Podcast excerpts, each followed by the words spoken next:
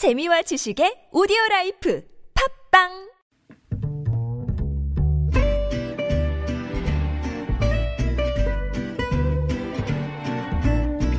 Good evening, everyone. Welcome to the evening show. 오늘 열린 2차 비상경제회의에서 문 대통령이 코로나19로 위기에 처한 기업들을 구하기 위해서 100조 원 규모의 금융 지원을 단행하겠다고 밝혔습니다. 정부가 휴원하지 않는 학원에 대해 행정명령과 벌금 부과까지 가능한 강경 조치를 예고했습니다. 그러면서 4월 초 계약을 속단하기 어렵다고도 밝혔는데요. 서울타임즈에서 자세히 전해드리겠습니다. 서울지방경찰청이 텔레그램 박사방 운영자 조주빈의 신상을 공개하기로 결정했습니다. 검찰 송치가 예정된 내일 오전 8시에 종로경찰서에서 얼굴을 공개할 예정인데요. 잠시 후 이수정 경기대 범죄심리학과 교수와 이와 관련해 이야기 나눠봅니다. 김준희 브닝쇼 시작합니다.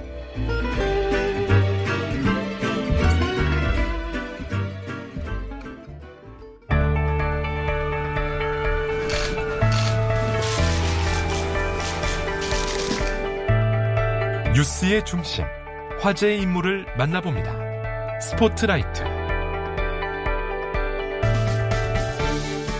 미성년자 등을 협박해 불법 성착취 영상을 촬영하고 이를 텔레그램으로 유포한 이른바 N번방 사건이 사회적 공분을 일으키고 있습니다. 용의자들의 신상을 공개해야 한다는 여론이 커지는 가운데 경찰이 방금 전 N번방 사건의 연장선상에 있는 박사방 사건의 용의자 조주빈의 신상을 공개했고요. 여성가족부는 오늘 오전 민간 전문가들을 긴급히 소집해 엠번방 사건에 대한 대책회의를 주재했습니다. 대책회의에 참석하신 이수정 경기대 범죄심리학과 교수 연결해서 이야기 들어보겠습니다. 교수님 안녕하세요. 네, 안녕하세요.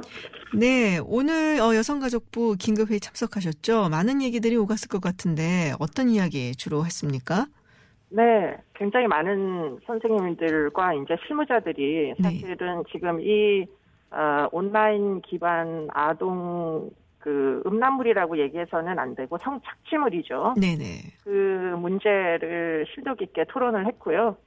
그리고는 대책을 마련하기 위한 여러 가지 방안들을 이제 제안을 하셨습니다. 그래서 지금 여성가족부 회의다 보니까 이제 피해자들을 네. 위한 지원을 어떻게 할 거냐 이런 이야기들이 아주 심, 심도 깊게 기존에는 어, 삭제 지원이 충분하지 않았는데 네네. 뭐 삭제 지원뿐만 아니라 심리적인 이제 음. 회복을 위한 여러 가지 상담 지원도 하시겠다고 계획을 하고 있고요. 네. 어, 그런 부분이 많이 이야기가 됐고 그것뿐만 아니라 이제 관계부처 경찰청 포함 뭐 법무부도 참여를 했었기 때문에 네네. 피해자들끼리 이제 수사나 또는 이제 재판 단계에서 양형을 어떻게 더 좀 중하게 줄 수 있을까, 경각심을 음. 느끼게 할 수 있을까 이런 이야기들도 오고 갔습니다. 그렇군요. 이게 아무래도 여가부 주제이기 때문에 피해자들을 위한 것에 좀 더 포커스가 있었고, 그래서 이 영상이 네네. 같은 것을 삭제하는 것을 지원해주고, 또 굉장히 청소년들이 많잖아요. 그러니까 심리치료 상담, 이런 부분에 대해서 지원하고,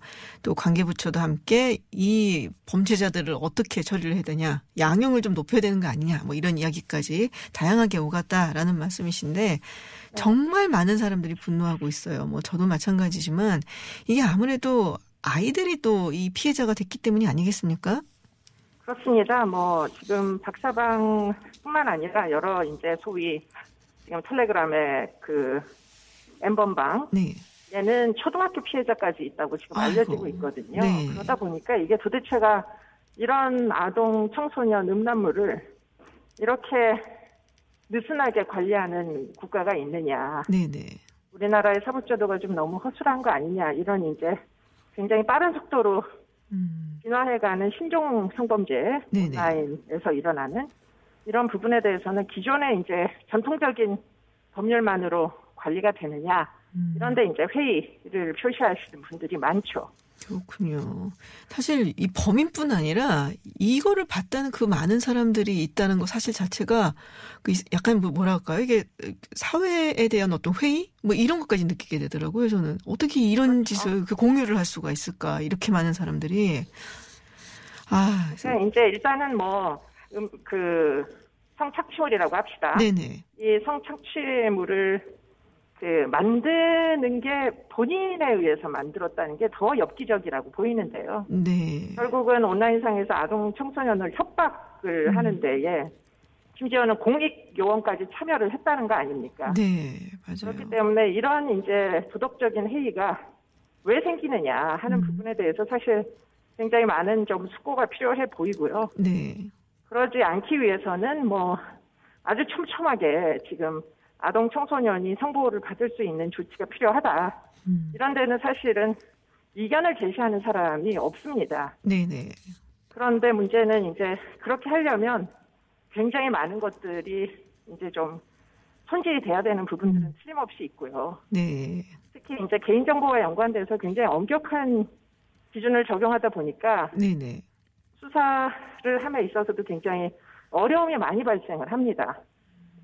음. 특히 이제 이들이 비트코인, 그러니까 가상화폐로 금전 거래를 하다 보니까 뭐 해외에 서버가 있는 경우에는 수사하기도 어렵고요. 네. 그래서 그런 것들을 그러면 아동 청소년의 성보호를 목적으로 어떻게 일부는 이제 양보를 하고 일부는 또 어떻게 또 부작용이 안 일어나게 할 수 있겠느냐 이런 것들이 사실은 굉장히 좀 디테일하게 토론이 돼야 될 음. 필요성이 있습니다. 네. 그럼 뭐 사회가 도대체 어디로 가고 있는가 뭐 이런 생각도 들었고 지금 기술이 점점점 발달하고 있으니까 이에 따라서 같이 함께 수사 기법이라든지 뭐 이런 것도 좀 발달을 해야 되고 뭐 중요한 부분이죠. 뭐 개인 정보 하지만 이런 경우에는 우리가 좀 더 세밀하게 이걸 따져봐서 아이들을 보호하기 위해서는 좀 강력한 처벌이 필요하다라는 생각도 드는데요. 저 교수님께서 굉장히 화가 나신 거를 제가 목소리로 느낄 수가 있어요. 굉장히 분노하고 계시구나. 뭐 누구나 마찬가지겠지만요. 네, 네, 네. 근데 지금 이 지금까지 드러난 이 범행 수법이라든지 뭐 이런 걸 보면 정말 엽기적이라고밖에 말을 못 하겠거든요. 그러니까 이 조 씨가. 네. 도대체 어떻게 인간이 이럴 수 있을까? 이거 사이코 아닌가? 뭐 이런 얘기들 많이 하는데 어떻게 보세요, 네. 교수님께서는? 네, 그거를 뭐 지금 조씨만의 문제로 몰아가기에는 네. 이 사이버 공간상의 무질서가 네. 뭐 이만저만이 아니기 때문에 음, 이게 개인의 문제만은 아니다. 이렇게 이제 문제의식을 가져야 될 필요성이 일단은 있고요. 네, 그런데 이제 조 씨가 대체 왜 그런 일을 했느냐 곰곰이 생각해 보면 사실은 그 적극적으로 가담을 했던 사람이 만 명 정도 된답니다. 네, 그런데 그 만 명이 최소한 100만 원씩 회원 가입을 돈을 내고 하더라도 이게 수백억 대의 범죄 수익이 발생을 하는 거거든요. 네, 그렇기 때문에 사실은 이런 범죄 수익을 눈앞에 두고 어 사실은 외면을 할 정도 그걸 하지 말아야 되겠다고 생각을 어, 할 정도의 엄벌이 필요한데 음, 엄벌을 해야 되는 부분이 뭐 여러 가지 이유 때문에 집행이 잘 안 되니까 결국에는 어떻게 보면 범죄 수익을 당장 눈앞에 이익에 금전 어, 만능주의 때문에 사실은 인간이 되기를 포기하는 거죠. 네, 그렇기 때문에 사실은 그 정도의 범죄 수익이 있, 있을 것을 예상함에도 불구하고 사실은 뭐 도저히 인간으로 살 짓이 아니니까 엄벌 네.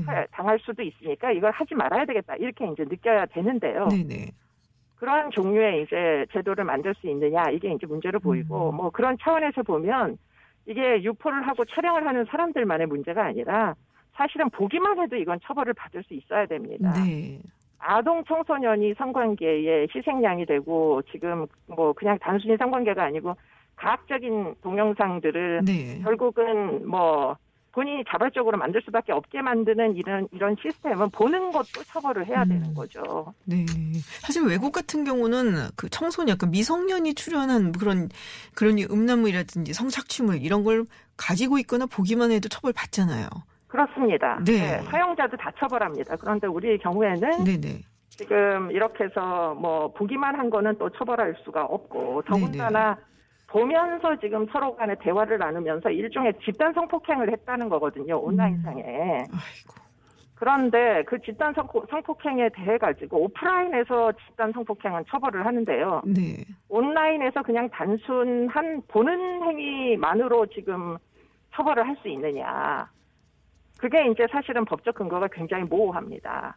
음, 그런 것들을 어떻게 해서든 이제 법률을 뭐 개정하든 입법을 하든 새로 뭐 그런 조항들이 필요하다 이런 이야기들이 많이 나왔습니다. 네, 그렇군요. 미성년의 경우는 그래도 좀 처벌을 해야 되지 않나라는 생각은 뭐 저는 개인적으로 하고 있는데 이게 네. 되게 또 놀라웠던 게 이 조주빈이 굉장히 평범하게 생기고 정말 뭐 주변에서 만날 수 있는 사람인 것 같고 그리고 뭐 글쓰기를 좋아해서 뭐 독후감 대회에서 학교 뭐 독후감 대회에서 1등도 했고 편집국장도 했고 뭐 그런 사람이에요. 그러니까 이게 굉장히 예. 어떻게 보면은 그 설득력이 있는 사람으로 보이고요. 뭐 아, 굉장히 그 합리적인 선택이었던 것 같습니다. 이 범죄를 무슨 정신질환이나 네네. 성, 성 도착증 때문에 저지른 게 아니라는 거죠. 음. 그렇기 때문에 더더욱 엄벌이 필요한 것으로 보이고요. 네. 그리고는 이제 아마도 이 헤비 유저들이 아마 있었던 것 같습니다. 등급이 네네. 좀 높은 회원들. 이런 사람들은 뭐 성도착증 환자들, 소아 성애자들, 가학적인 음. 이제 성애자들 이런 사람들이 꽤 포함이 돼 있었을 것이라고 추정이 되니까 네. 지금 이런 유저들도 사실 굉장히 위험하거든요. 음. 그러니까 그런 사람들에 대하여서도 사실 수사를 멈추지 말고 모두 신원 확인을 해야 될 필요성이 있다 이렇게 이제 보입니다. 음, 그렇군요. 그러니까 조주빈 같은 경우에는 정말로 돈 하나를 보고서는 한 어떻게 보면 굉장히 합리적으로 경제적인 합리성을 가지고선 이거를 진행을 했다면 어 거기서 헤비 유저라고 하시는 이제 정말 막 열심히 본 사람들인 거죠. 사실 그렇죠. 이 사람들은 정말 성도착증, 그러니까 뭔가 성적으로 굉장히 문제가 있는 사람들일 거다라고 보시는 거잖아요. 그렇습니다. 그 중에는 일부 아동 성범죄자도 끼어 있, 을 가능성이 아. 있기 때문에 그렇기 때문에 사실은 뭐 음란물을 소비한 단순 유저가 아닌 거예요. 네. 그런데 지금 보기만 한 걸로는 처벌을 할 수 없다 보니까 더군다나 처벌을 할 수 없으면 수사를 못 하게 됩니다. 네 네. 그러다 보니까 지금 굉장히 뭐 사실상은 이들이 조직 범죄처럼 보이스피싱 조직처럼 움직였는데 네. 이거를 사실 다 쪼개가지고 한꺼번에 처벌할 수가 없으니까 다 쪼개가지고 결국에는 아주 처벌이 기껏해야 벌금형 정도밖에 나오지 않게 이렇게 할 수밖에 없는 현실이 음. 존재하는 거죠. 그렇군요. 참 암호화폐까지 지불을 하면서 이걸 보려고 했다는 게 저는 참 이해가 안 가던데 어떻게 이런 생각까지 했을까? 그러니까 이게 뭐 뭔가 좀 중독이 된 사람들이라고 봐도 되는 거잖아요. 이런 식 이런 정도면. 예, 그 중에 일부는 행동으로 옮긴 사람들도 있을 아. 거고요. 사실은 굉장히 위험한 그 내용물입니다. 뭐 실제로 많은 국민들이 보기만 해도 혐오감 때문에 아마 며칠 잠을 못 이루실 정도의 영상들이 많이 포함돼 있거든요. 아, 그런데 그것을 버젓이 온라인에다 올리고 네. 더군다나 그걸 사고 팔았다는 거잖아요. 네, 뭐 네. 더 앞서서는 이제 어린애들을 강요와 협박으로 뭐 부모를 죽이겠다 이렇게 위협을 해가지고 결국 그런 동영상을 찍지 않을 수 없게 심지어는 그 안에는 자해하는 영상들도 있단 말이죠. 아이고. 참. 이렇게 되도록 사실은 우리 사회가 방만한 책임도 사실 존재한다고 보입니다. 사실 책임 말씀을 하셨는데 이 양형 얘기도 하셨고요. 이 디지털 성범죄 같은 경우 형량이 별로 높지 않다는 얘기는 옛날부터 나왔어요. 뭐 벌금이나 입집행유예로 끝낸 경우도 많고 해외는 안 그렇잖아요. 아, 뭐, 해외는 사실은 뭐 10년 이상 나오는 네. 게 너무 당연한 범죄이기 그쵸. 때문에 지금 대체 이제 우리나라는 왜 이렇게 허술하냐. 이거 기본적으로 이게 성착취물인데요. 영상이. 네. 근데 이거를 그냥 포르노그라피 정도로 이해하시는 분들이 사실은 굉장히 많다는 거예요. 기성세대들 중에. 네. 그러시면서 이제 우리도 어릴 때 뭐 포르노 정도는 한 번쯤은 청소년기에 다 보는 거 아니냐. 음. 이런 식으로 그냥 쉽게 생각하시는 분들이 뭐 다수고 이번 사건이 그게 아니다. 네. 얼만큼 끔찍한 현실이 있는지를 보여주는 단적인 사례다. 이렇게 이제 보시면 되겠습니다. 그렇군요. 그렇기 때문에 신상 공개를 결정한 거잖아요. 성폭력 그렇습니다. 관련된 범죄로 인해- 인해서 신상을 공개한 건 이번이 처음인 거죠? 그렇습니다. 뭐 직접 강간을 한 사람도 아닌 사람을 네. 성범죄를 저질렀다고 신상을 공개하기로 결정한 거. 이거는 음. 뭐 굉장히 획기적인 일이기도 한데요. 네. 그런데 이제 뭐 이 건으로 결국은 뭐 모범 사례처럼 그냥 한 사례 발생시키고 말 거면은 사실 큰 의미가 없죠. 음, 그렇군요. 그러니까 이번을 계기로 해서 좀 더 강력하게 뭐 처벌도 그렇고 또 이런 범죄자들에 대한 어떤 처우라든지 이런 것도 조금 우리가 굉장히 강경한 부분 방향으로 생각을 해봐야 된다. 이렇게 또 주장을 하고 계시는 거죠. 그렇습니다. 네, 이 피해 아동들이 네. 정말 뭐 맨날 비행을 저지르고 가출 청소년이고 범죄 네. 소년이고 이런 아이들이 아니고요. 네. 그냥 우리의 아이들입니다. 그냥 엄마 아빠가 있는 네. 안방에서도 피해를 당할 수 있는 그냥 보통 평범한 아이들이 피해자 안에 있다는 게 네. 이게 사실은 모든 사람들이 좀 경각심을 가져야 될 그런 이제 사안이다 이렇게 보입니다. 사실 뭐 비행 청소년이고 가출한 아이들이라도 미성년이면은 그래도 보호를 해줘야 되잖아요. 받아야죠. 네, 무조건 처벌의 대상은 아닌 거죠. 네. 그럼에도 불구하고 지금 많은 사람들이 그냥 문제아들이 벌린 일 아니냐 이렇게 이제 생각을 하신다는 거예요. 그러다 보니까 결국에는 지금 이렇게 위험에 노출된 아이들도 처벌 대상이고 음. 뭐 그들을 이렇게 사고판 뭐 어른들도 처벌 대상이고 다 그들이 모두 처벌 대상이다 이런 인식이 존재하는 거죠. 아, 그거는 아니죠. 뭐 아닌 말로 정말 잘못된 길에 뭐. 뭐 들어서게 되는 어릴 때 그런 경험을 하는 아이들이라도 미성년이기 때문에 우리 사회가 사실 보여줘야 되는 거 그러니까. 아니겠습니까? 그렇습니다. 네. 네. 18세 미만 아동에 대해서는 무조건 아이들을 보호해야 된다. 이런 네. 이제 유엔의 원칙을 그대로 우리나라도 따라야 합니다. 네. 아, 제가 교수님하고 인터뷰도 해보고 밝기도 했었는데 이렇게 분노하시는 건 처음인 것 같습니다. 바로 우리 국민들 다들 그러고 있을 것 같아요. 네, 네. 네. 네, 교수님 오늘 말씀 감사드리고요. 아무쪼록 앞으로도 많은 도움을 주시길 기대하겠습니다. 네, 고맙습니다. 고맙습니다. 네, 지금까지 이수정 경기대 범죄심리학 교수와 이야기 나눴습니다. Welcome to Unfiltered. North Korea's latest CNN was given 미국 오하이오 일본의 백색 국가 명단 should be on the air at six 국내외 소식을 한 번에 들려듣는 뉴스 서울 타임즈 서울타임즈 시간입니다. 오마이뉴스 박정호 기자 그리고 프레시안 곽재훈 기자와 함께합니다. 어서 오세요. 네, 안녕하십니까. 안녕하세요. 네, 지금 아까 이제 방송 같이 들으시면서 모두 공분하면서 네. 이 정말 말도 안 된다 이러고 우리가 얘기를 나눴는데 좀 우울한 어 우울하다고 해야 되나요? 정말 경악스러운 사건으로 시작을 일단 네. 했습니다. 자, 계약 이야기를 좀 해보도록 하겠습니다. 오늘 교육부에서 어 계약을 사실은 4월 6일 아직 확정은 아니지만은 네. 그걸 잠정적으로 두고 어떻게 해야 되는가 이제 코로나19 감염 예방 관리 안내 지침을 배포를 했습니다. 좀 소개를 해주시죠. 예, 뭐 내용이 상당히 많습니다. 네. 좀 소개를 해드리면 모든 학교는 개학 전에 전문 소독업체에 위탁해서 한국 그 학교 자체를 특별 소독해야 하는데요. 네. 어, 이걸 통해서 어, 바이러스가 없다는 걸 확인하고요. 학부모 등 보호자는 이번 달 30일부터 개학 전까지 매일 학생의 건강 상태를 담임 교사에게 알려야 합니다. 또 학교들은 손소독제, 뭐 체온계 이런 방역 물품을 배, 그 비치해야 되고요.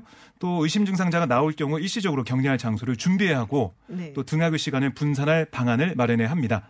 열이 나는 뭐 의심 증상 이런 증상이 있는 학생, 교직원은 사전에 파악해서 등교 중지 조치를 해야 되고요. 등교할 때나 등교 후에 발열 검사에서 의심 증상이 발견된 학생은 격리 장소에 이동했다가 보호자에 연락해서 귀가 조치를 해야 합니다. 또 급식이 문제잖아요. 네, 네. 학교에서 뭐 도시락을 지참하도록 하거나 대체식을 제공하는 방법, 또 교실 배식, 식당 배식, 뭐 이런 방안 가운데 선택할 수 있도록 했는데 이 배식할 때는 식당에서 할 때는 학년별 학급별로 시차를 두고 네. 그러니까 많이 겹치지 않게 그렇게 하라고 권고를 했습니다. 그리고 식탁에 임시 칸막이 설치 등의 방법을 마련하도록 했어요. 준비할 게 많죠. 또 교사들이 점심시간을 이용해서 추가 발열 검사를 하는 등 학생들의 건강 상태를 상시 관찰해야 합니다. 어, 또 교, 교육부는 교실 등의 창문을 수시 개방해서 충분히 자연 환기하고 화장실, 세면대, 손세척제, 종이 타월 그걸 충분히 비치하라라고 권고를 했습니다. 또 만약에 학교에서 확진자가 발생했다. 아, 확진 판정을 받은 뭐 교직원이나 학생이 있다라고 하면 아, 모든 학생과 직원을 귀가시킨 다음에 방역 소독을 하게 됩니다. 그리고 역학조사 결과가 나올 때까지 모두 등교가 중지돼요. 뭐 이런 사안들이 있는데 어, 그리고 어떤 경로를 통해서 이 뭐 감염된 확산 아, 확진 판정을 받은 학생이나 교직원이 다녔는지 그걸 파악해 가지고요. 어디 부분을 어, 통제할지 이런 것도 결정할 예정입니다. 근데 이게 참 계약을 안 해도 문제고 지금 솔직히 네. 말하면 뭐 해도 사실은 불안하고 문제이기는 마찬가지거든요. 근데 학부모 입장에서는 확진자가 나왔으면 방역 조치를 하고 이런 게 다 소용이 없어요. 일단 확진자가 나오면 끝인 거예요. 그렇죠. 학부모 입장에서는 그렇다고 이걸 마냥 미룰 수도 없는 것이고 그래서 굉장히 참 고민스러운 부분인데 이, 이 얘기가 있었어요. 면 마스크를 아이들한테 나눠준다라는 얘기가 있었어요. 음. 사실 수도권에서 한 150만 장, 160만 장을 가져갔었죠 그때 그렇습니다. 거를 네. 그걸 채워놓지 못해서 그런 건지. 아, 네. 뭐 우선은 식약처에서 얘기하기로는 네. 뭐 지난번 브리핑을 보시면은 면 마스크도 이 코로나 바이러스를 막아낼 수 있다. 어느 정도 막아낼 수 있다라고 얘기를 했어요. 그렇지만 부모 입장에서는 KF94가 네. 있으면 그거를 씌우고 싶은 거는 당연한 맞습니다. 생각 아니겠어요? 네. 그러면 집에서 이거를 쓰고 가는 거는 가능한 건지. 그러니까 쓰고 갈 수는 있는데요. 네. 우선은 학교에 마련한 그 마스크를 좀 소개해 드릴게요. 네. 유증상자가 나올 경우를 대비한 보건용 마스크가 개학 전에 총 758만 장을 비축하겠다라고 얘기를 하고 있습니다. 현재 학교에 377만 장이 있고 다음 달 3일까지 모자란 양을 채우겠다라고 얘기하고 있고요. 이건 유증상자 나올 때 쓸수 있는 그 나눌 수 있는 나올 때 그걸 마스크를 그때 쓰면 네. 무슨 상관이냐는 거죠, 제 얘기는. 이렇게 준비를 했고요. 네. 이상 징후가 없는 학생을 위한 면 마스크는 현재 학교에 867만 장이 있는데요. 네. 다음 달 3일까지 1,200만 장을 추가해서 음. 최소 2,067만 장을 비축하기로 했습니다. 근데 집에서 그러면은 유증상자가 아닌 이제 네. 보통 학생들이 집에서 집에 있는 그 KF 마스크를 쓰고 가는 그렇습니다. 거는 예, 상관없는 예, 상관없죠. 상관없는데 부모님들이 정말 걱정이 많으실 것 같아요. 걱정 이게 많죠. 그 손을 잡고 데리고 있어도 얘가 불안한데 학교 가면 가- 답답하다고 벗진 않을지 그렇죠. 94짜리 그래서 사실 답답해요. 이걸 그렇죠. 계속 쓰고 있는 것이 뭐 쉽 지는 않을 것이고 그리고 네. 알지 않습니까 아이들 뭐 착하고 예쁘고 사랑스럽지만 또 뛰놀 때는 우리가 자제가 안 되잖아요. 그러니까 눈에서 안 보이는 순간 바로 마스크를 벗을 수 그렇죠. 있다. 어, 그럴 수도 있는 그렇게 거고. 생각하실 또밥 것 먹을. 때 뭐 소리 지르고 이야기하고 네. 뭐 이러면서 이거는 뭐 네. 어쨌든 학교에서 이 교직원들, 교사나 직원들이 네. 좀 지도를 해줬으면 하는 게 교육부의 바람인데요. 네. 이게 제대로 될지는 좀 봐야겠죠, 사실은. 그렇죠. 불안하시죠. 불안하죠. 네. 사실 굉장히 불안하고 그리고 면 마스크를 나눠준다는 거기에 대해서도 많이 그좀 반응들이 불안하시더라고요. 좀 있을 것 같고 네. 이게 사실 계약을 하게 된다는 게 여러 가지 상징성이 있거든요. 이러면은 뭐 예배라든지 지금까지 많이 자제를 하라고 얘기를 했는데 음.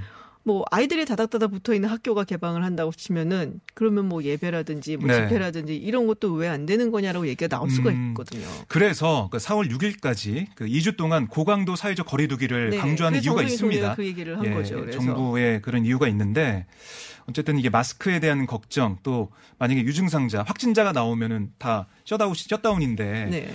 뭐 그렇게 증상자 확진자가 나올 그런 가능성이 있으면은 아예 계약을 연기 또 해야 되는 거 아니냐 이런 얘기도 음. 있어요 사실은. 아직 확정된 것은 아니고 네, 아마 건 아닙니다. 앞으로 2주 동안 어, 어떻게 될 건지를 조금 지켜보고 그다음에 결정을 할 것 같습니다. 네. 지금 하여튼 뭐 말씀드렸다시피 해도 문제고 안 해도 문제고 굉장히 딜레마에 빠져 있는 네, 상황이다. 마스크. 얘기가 나와서 말인데요. 네. 마스크 내일은 3과 8. 아, 또 잊지 않고 또 출생연도 3과 8 선별 해 주시는. 한번 네, 아유. remind 시켜드리겠습니다. 네, 3과 8. 3과 8. 출생 연도 뒷자리입니다. 끝자리입니다. 연도가 3 내지는 8이신 분들이 그리고. 이런 뉴스도 있는데요. 삼성이 지난 3일부터 네. 이 마스크를 제조하는 그런 업체에 생산 공정 관리 전문가를 음. 파견했다고 해요. 어, 그래요? 그래서 그 공정을 잘 그 검토하고 잘 살펴봐가지고 생산 마스크 양이 늘었다고요. 음. 한 업체는 마스크 4만 개를 생산했는데 삼성의 지원을 받은 다음에 생산량이 10만 개로 증가했다고 합니다. 이런 소식도 있고 또 해외 지사나 법인을 총 동원해서 어한 뭐 28만 개 마스크를 삼성이 수입했다. 음. 그래서 그걸 확보해서 국내에 수입할 수 있도록 지원하겠다. 이렇게 얘기하고 뭐 있습니다. 대표 기업이라고 얘기들 하는데 이럴 때 조금 도움을 주면은 국가 그러니까 네트워크가 있으니까 이런 건 좋은 것 같아요. 네, 좋다는 생각이 듭니다. 자, 지금 뭐 문재인 대통령이 청와대에서 2차 비상경제회의를 주재를 했습니다. 50조 원 1차 회의에서 이야기를 했는데 지금 100조 원 얘기가 나왔어요. 굉장한 네, 규모인데요. 네, 문재인 됐죠. 대통령이 오늘 청와대에서 2차 비상경제회의를 네네. 주재하고 지난 1차 회의에서 결정한 50조 원 규모의 비상금융조치를 대폭 확대해 음. 100조 원 규모의 기업 구호 긴급자금 투입을 결정한다 이렇게 밝혔습니다. 음. 문 대통령은 소상공인과 중소기업을 넘어서 주력산업 기업까지 확대하고 비우량 기업과 우량 기업 모두를 포함해 촘촘하게 지원하는 긴급자금이라고 성격을 규정하면서 우리 기업을 지켜내기 위한 특단의 선제 조치인과 동시에 기업을 살려 국민들의 일자리를 지키는 일 이라고 이 재정 집행의 그 정당성을 강조했습니다. 이제 무서운 게 만약에 기업이 재정적으로 힘들어져서 쓰러지게 되면은 이제 실업자가 대량으로 발생할 수밖에 없잖아요. 그러면 그렇죠. 그야말로 진짜 네. 경제 침체로 갈 수밖에 없으니까 그렇겠죠. 네, 그래서 오늘 문 대통령이 중소 중견 기업에 29조 1천억 규모의 경영 자금을 추가 지원해서 기업 자금난의 숨통을 씌우, 숨통을 틔우겠다 이렇게 음. 얘기하면서 또 필요하다면 대기업도 포함하겠다 이런 대기업도? 음. 것도 하겠습니다. 아, 그렇군요. 대기업이 고용을 많이 하고 있으니까요. 고용을 잘 안 하죠. 요새 그러니까 좀 보면은 좋겠는데. 네, 많이 하고 있으니까. 특히 항공업계 같은 데는 굉장히 어렵거든요. 아. 항공업계는 뭐 거의 뭐 직격탄을 맞았다. 여행업계, 네. 뭐 공연 기획 이런 쪽이 굉장히 뭐 직격탄을 맞았다는 얘기가 있습니다. 자 이재명 경기지사가 전 도민에게 10만 원씩 재난 기본 소득을 지급하겠다라고 아주 뭐 결정을 해버린 것 같아요. 네, 결정했습니다. 오늘 네. 기자회견 통해서 밝혔는데요. 경기도형 재난 기본 소득을 지급하기로 했다라고 얘기를 했습니다. 말씀하신 대로 도민 1인당 10만 원씩인데 이게 현금은 아니고요. 음. 네네. 지역 화폐입니다. 지역 화폐. 그리고 유통 기한이 있어요. 음. 3개월이 지나면 소멸해 버립니다. 아 3개월 안에 써야 되는군요. 맞습니다. 그러니까 4월 초부터 지급할 것으로 보이는데 3개월 안에 써야 되니까 음. 물론 일각에서는 10만 원 가지고 그게 누구 코에 붙이냐 이런 얘기도 해요. 사실은 어, 더 힘든 더 어려운 그 계층한테 몰아줘야 되는 거 아니냐 얘기하고 있는데 이재명 지자 설명을 들어보면 그게 아니다. 모든 도민들이 함께 이걸 극복할 수, 극복할 수 있도록 지역 화폐를 받고 그걸 소상공인, 자영업자들한테 쓰면서 돈이 돌게 만든다. 경제 온기를 불어넣겠다라는 얘기를 하고 있고 또 그렇게 그 받아서 쓰게 되고 하면은 더 그게 마중물이 돼서 더 소비를 할수 있지 않겠냐 이런 얘기도 하고 있습니다. 네, 경기도민 한번 손 들어보세요. 네, 어? 두명 있는데, 그래요? 네, 지역 화폐를 한 번도 써본 적이 없어요. 제가 사실은. 예, 그래서 저도 한번. 열심히 찾아봤는데 네. 4월부터 지금 거주하는 읍면동 행정복지센터 동사무소에 가서 신원 확인만 하면 가구원 모두를 대리해서 신청하는 즉시 이걸 받을 수 있다고 합니다. 그렇군요. 네. 그러니까 4인 가구면 40만 원의 지역 화폐를 받을 수가 있습니다. 음, 자 이제 경기 북부에 진, 어, 거주하시는 분 전 남부에 거- 거주를 하고 있기 때문에 가서 그럼 저희는 잘 받아보겠습니다, 박정우 기자님. 부럽습니다.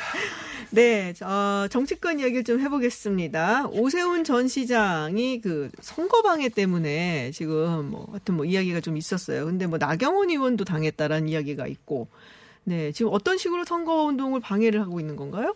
아니 그러니까요. 네. 이 오세훈 후보나 나경원 후보가 선거 운동을 할 때 거기에 이제 그 진보 성향의 대학생 단체들이 가서 뭐 항의 행동을 음. 한다든지 뭐 피켓팅을 하는 이제 이런 식의 행동을 하면서 선거 운동에 방해받고 있다 이런 주장인데요.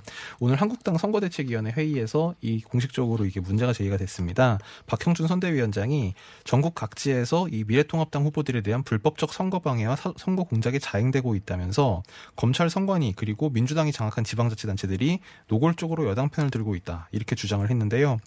그, 그 그래서 통합당이 지금 이 조직적 방해 공작을 엄단하겠다면서 경찰청 그리고 중앙선관위에 공문을 보냈다고 오늘 밝혔고 네. 내일은 선관위를 항의 방문할 계획이라고 이박 위원장이 설명했습니다. 이게 이제 대학생들 단체인 거죠? 네, 그렇습니다. 민주당에서 무슨 얘기 없었나 이 관련해서? 그러니까 이게 서울대학생 진보연합 회원들이 네네. 뭐 오세훈 후보 그. 선거운동 하는 그 앞에서 피켓팅하고 나경원 후보 그 옆에서 피켓팅 사무실 앞에서 피켓팅을 하- 했던 거거든요. 음. 근데 민주당 쪽 얘기를 들어보면 뭐 그게 우리랑 무슨 상관이지 이런 반응이 처음 나왔고요. 음. 그리고 오세훈 후보가 이 경찰서 앞에서 1인 시위를 하고 있습니다. 경찰이 수사해야 된다. 음. 명명백백히 밝혀야 된다. 이런 얘기를 하고 있거든요. 경찰이 또 수사 중이에요. 그러니까 경찰 수사에서 밝히면 될 문제지 민주당이 이 사안에 대해서 어떤 뭐 얘기를 할 수 있겠냐. 예, 음. 그런 반응을 보이고 있습니다. 자, 더불어시민당 오늘 비례 명부를 확정을 했습니다. 1번이 명지병원의 신현영 교수, 우리 스튜디오도 나오셨어요. 어, 예. 네, 그래고 이야기를 했었는데, 이 코로, 물론 이제 코로나 관련해서 네. 저희가 모신 적이 있는데, 어떻게 이분이 또 선택이 되셨나요? 어, 그러니까 명지병원 코로나19 역학조사 팀장을 맡고 있잖아요. 그러니까 어떻게 보면 코로나 사태 최전선에 있다라고 음. 볼 수가 있는데요. 뭐 여러 팟캐스트나 방송에서 코로나 사태에 대해서 얘기를 많이 하셨죠. 네. 그러니까 이 분이 기호 그 비례대표 후보 1번이 됐다. 1번이 말 그대로 간판이에요. 당의 그렇죠. 간판이기 때문에 이 더불어시민당은 지금 코로나19 사태 대응에 있어서 최선을 다하겠다. 방역과 뭐 보건을 위해서 힘을 쏟겠다. 이런 걸 좀 보여준다고 볼 수가 있습니다. 다른 분들은 몇 번 누가 뭐? 이번은 김경남 김경만 네. 중소기업 중앙회 경제정책본부장이 배치가 됐고요. 3번은 권인숙 음. 네네네. 한국여성정책연구원장, 4번은 이동주 한국중소상인 자영업자 총연합회 부회장 결정이 됐고요. 5번이 그 소수정당이죠. 용해인 전 기본소득당 음. 대표, 6번이 조정훈 전 시대전환 공동대표가 맡았고요. 네. 7번이 윤미향 정기경 연대 이사장, 8번은 정필모 전 KBS 부사장, 어. 9번이 양이원영 에너지전환포럼 사무처장, 10번은 유정주 한국애니메이션 산업협 회장이 배치가 됐습니다. 음. 그리고 그 뒤로 이제 민주당. 어, 11번부터 비례대표들이. 어, 예, 그 최혜영 강동대 교수부터 쭉 네. 이렇게 배치가 됐는데요. 음. 불만이 계속 나오고 있죠. 아, 네. 그래요? 왜냐하면 네. 이게 상당히 보면은 뭐 당선권이 17번까지다 얘기를 하고 있는데 네네. 이게 어떻게 될지 모른다는 거예요. 그렇죠. 열린 민주당도 있고 음. 또 다른 국민의당도 지금 지지율이 올라오고 있고 그렇죠. 이렇기 때문에 불안하다는 겁니다. 그러니까 음. 민주당의 색깔을 민주당의 정책을 실현할 후보들이 뒤로 밀리게 되면 어떻게 되는 거냐 이런 얘기가 민주당 지지자들 쪽에서 좀 나오고 있습니다. 그렇군요. 자, 민경욱 의원이 컷오프 됐었는데 살아났어요. 아, 이러면 이제 민닉제가 되나요? 아니, 아니, 뭐였지? 미, 뭐라고. 미닉제. 맞- 피닉제, 미닉제. 피닉제. 그거는 이제 이인재 의원에서 피닉제를 했던 거, 그러면은 피닉이라고 아. 해야 되나? 사실 여기가 본인 네. 여- 연수가 어렵다, 본인 어려워. 지역 현재 지금 네. 본인이 현역 의원인 지역구라서요. 이게 그, 미- 그 전직 의원이 민현주 전 의원하고 경선을 붙여준 순간 사실 이겼다라고 이미 뭐 봤었죠, 이겼다고 많이들. 보는 사람들이 네. 많았습니다. 그래서 그때 이미 기사 회생이다 뭐 이런 음. 기사도 나왔는데요. 오늘 이제 그 결과가 확인이 됐습니다. 이제 민경욱 의원이 그 경선 결과 55.8% 그리고 민현주 전 의원이 49.2% 여기에는 여성 가점 5%가 포함이 된 겁니다. 어, 그래도 이겼네요. 그렇죠. 음. 그래서 그래도 한 6% 정도. 그러니까 여, 성 가점을 빼면 10% 이상 차이가 난, 나게 이제 당연히 자기 지역구에서 음. 음. 승리를 해서 결국 민의원이 다시 총선 본선행을 할 수 있게 됐고요. 그리고 대구 달서갑 여기는 곽대현 의원 지역구인데 홍석준 전 대구시 경제국장과 이두화 전 의원 간에 경선이 붙여졌는데 네. 여기도 원래는 이두화 전 의원이 단수 공천을 그렇죠. 받았다가 이홍 전 국장과 경선으로 그 지정을 한 곳입니다. 여기서도 홍석준 이전 국장이 무려 72% 득표를 해서 오. 그 본선 후보로 확정을 받았습니다. 아, 그렇군요. 그럼 그러니까, 이두화 네. 전 의원 같은 게좀 억울하겠네요? 민현주 전 의원도 억울하죠. 네. 그 지난번에 눈물도 흘렸잖아요. 그러니까 민현주 전 의원 같은 경우에는 위- 위승민계라고 많이 맞아요. 분류가 되고 네. 이두화 전 의원은 친이계라고 이제 사람들이 음. 얘기를 하는데요. 뭐, 뭐 민경욱 의원 같은 경우에는 이른바 친황이라고 많이 친황. 얘기를 예 마- 많이 그런 얘기를 많이 듣죠. 그렇군요. 자, 민생당 얘기 마지막으로 좀 해볼게요. 속보로 저도 이걸 봤었는데 정동영 의원이 지금 뭐, 뭐 합당 없다 뭐 이런 식으로 네. 얘기를 하고 있어요. 어떻게 된 뭐 건가요? 탈당 예고를 탈당 했다 음. 아, 이런 분석을 좀 할 수가 있는데요. 어제 박주영 공동대표가 사퇴했습니다. 네네. 그 민주평화당 개 대표인데 어, 뭐라고 했냐면 호남을 기반으로 한 3당이 합동했음에도 여전히 낙후되고 차별받는 호남 정신을 당당히 내세우지 못하는 현실이 안타깝다. 얘기를 음. 했는데 그러니까 합당을 하면서 이 호남 정신 이른바 그 호남 지역민들을 위한 어떤 비전이나 정책 이런 게 안 나오고 있다. 네. 또 이른바 비례 연합정당 참여 문제에 대해서도 결론을 못 내렸거든요. 참여하지 못했습니다. 네네. 결국에는 여기에 대해서 좀 아, 이 민주평화당이나 대한신당은 참여하고 싶은 마음이 강했는데 네. 바른미래당계 반대에 부딪혀서 못했죠. 음. 여기에 대한 아, 반발 이런 게 있고요. 정동영 의원은 이 3당 합당 철회 의사까지 내비쳤는데 이유가 이거예요. 반호남주의 노선, 불분명한 개혁 정체성, 당내 개파 싸움 이런 게 아, 마음에 들지 않는다. 이게 문제다라고 얘기하고 있는데요. 네. 아, 콕 집어서 손학규 전 대표- 대표를 겨냥하면서 비례연합정당 참여를 거부한 이 손학규 전 대표가 아, 답을 해야 된다. 당 노선의 변화를 어떻게 할 것인지 이걸 보고 중대 결심을 하겠다. 이렇게 얘기했어요. 그러니까 손학규 전 대표가 뒤에 있어서 비례연합 정당에 참여하지 못하게 음. 됐다. 이런 취지의 주장을 한 겁니다. 그러니까는 이제 제가 사실은 여쭤보고 싶은 건 진위가 뭡니까? 그래서 지금 어, 정말로 탈당을 하겠다는 것인지 아니면 이 카드를 통해서 뭐- 무엇을 다른 것을 생각을 하고 있는 것인지.